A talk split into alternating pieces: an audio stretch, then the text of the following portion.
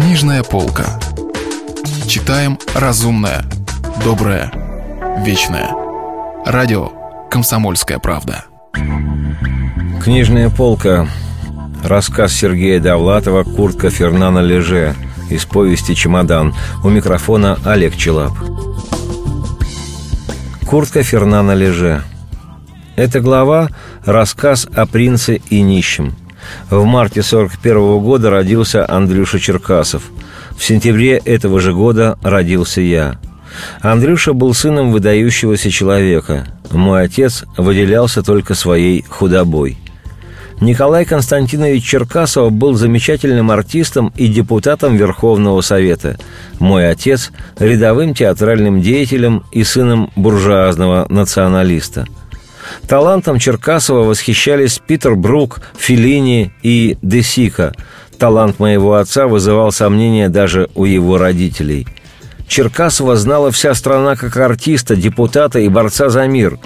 Моего отца знали только соседи как человека пьющего и нервного. У Черкасова была дача, машина, квартира и слава. У моего отца была только астма. Их жены дружили. Даже, кажется, вместе заканчивали театральный институт. Мать была рядовой актрисой, затем корректором и, наконец, пенсионеркой. Нина Черкасова тоже была рядовой актрисой. После смерти мужа ее уволили из театра. Разумеется, у Черкасовых были друзья из высшего социального круга – Шостакович, Мравинский, Эйзенштейн – Мои родители принадлежали к бытовому окружению Черкасовых. Всю жизнь мы чувствовали заботу и покровительство этой семьи. Черкасов давал рекомендации моему отцу. Его жена дарила маме платья и туфли. Мои родители часто ссорились, потом они развелись.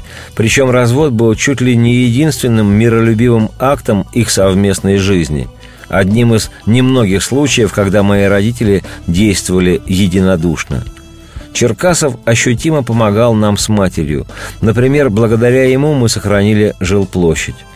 Андрюша был моим первым другом. Познакомились мы в эвакуации. Точнее, не познакомились, а лежали рядом в детских колясках. У Андрюши была заграничная коляска, у меня – отечественного производства. Питались мы я думаю, одинаково скверно. Шла война. Потом война закончилась. Наши семьи оказались в Ленинграде. Черкасовы жили в правительственном доме на Кранковерской улице. Мы в коммуналке на улице Рубинштейна. Виделись мы с Андрюшей довольно часто. Вместе ходили на детские утренники, праздновали все дни рождения. Я ездил с матерью на Кранковерскую трамваем – Андрюшу привозил шофер на трофейной машине «Бугатти». Мы с Андрюшей были одного роста, примерно одного возраста. Оба росли здоровыми и энергичными. Андрюша, насколько я помню, был смелее, вспыльчивее, резче. Я был немного сильнее физически и, кажется, чуточку разумнее – Каждое лето мы жили на даче. У Черкасовых на Карельском перешейке была дача, окруженная соснами. Из окон был виден Финский залив, над которым парили чайки. К Андрюше была представлена очередная домработница. Домработницы часто менялись. Как правило, их увольняли за воровство. Откровенно говоря, их можно было понять. У Нины Черкасовой повсюду лежали заграничные вещи. Все полки были заставлены духами и косметикой. Молоденьких домработниц это возбуждало. Заметив очередную пропажу, Нина Черкасова хмурила брови. Любаша пошаливает.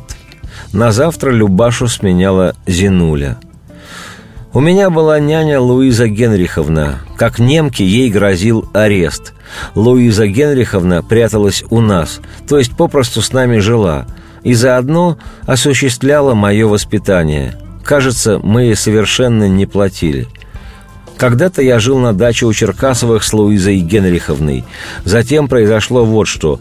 У Луизы Генриховны был тромбофлебит – и вот одна знакомая молочница порекомендовала ей смазывать больные ноги калом. Вроде бы есть такое народное средство. На беду окружающих это средство подействовало. До самого ареста Луиза Генриховна распространяла невыносимый запах. Мы это, конечно, терпели, но Черкасовы оказались людьми более изысканными. Маме было сказано, что присутствие Луизы Генриховны нежелательно. После этого мать сняла комнату, причем на той же улице, в одном из крестьянских домов. Там мы с няней проводили каждое лето, вплоть до ее ареста.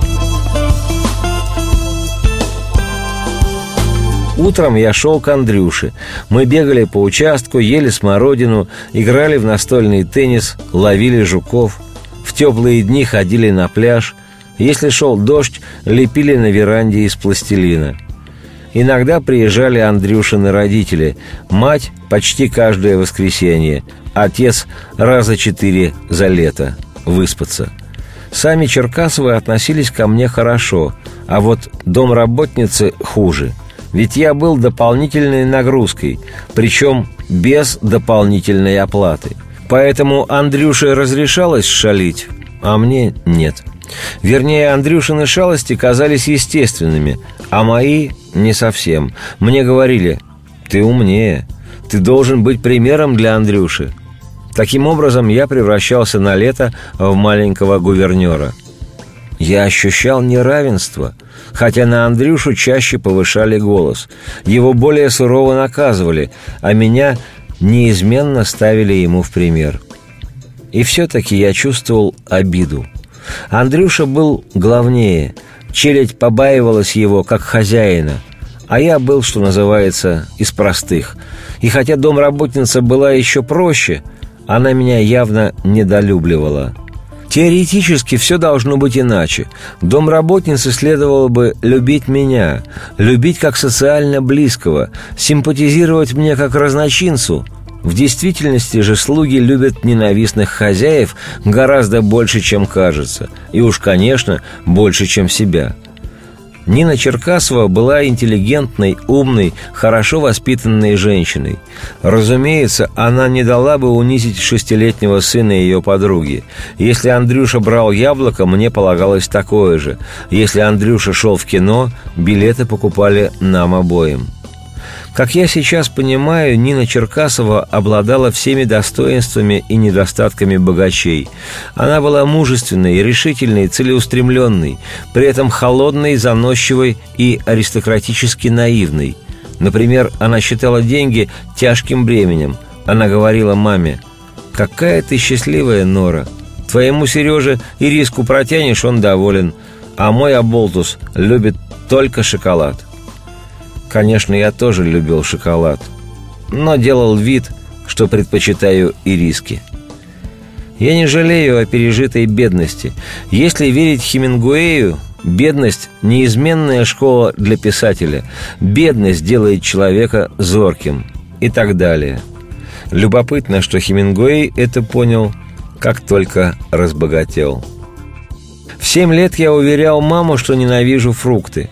К девяти годам отказывался примерять в магазине новые ботинки. В одиннадцать полюбил читать. В шестнадцать научился зарабатывать деньги.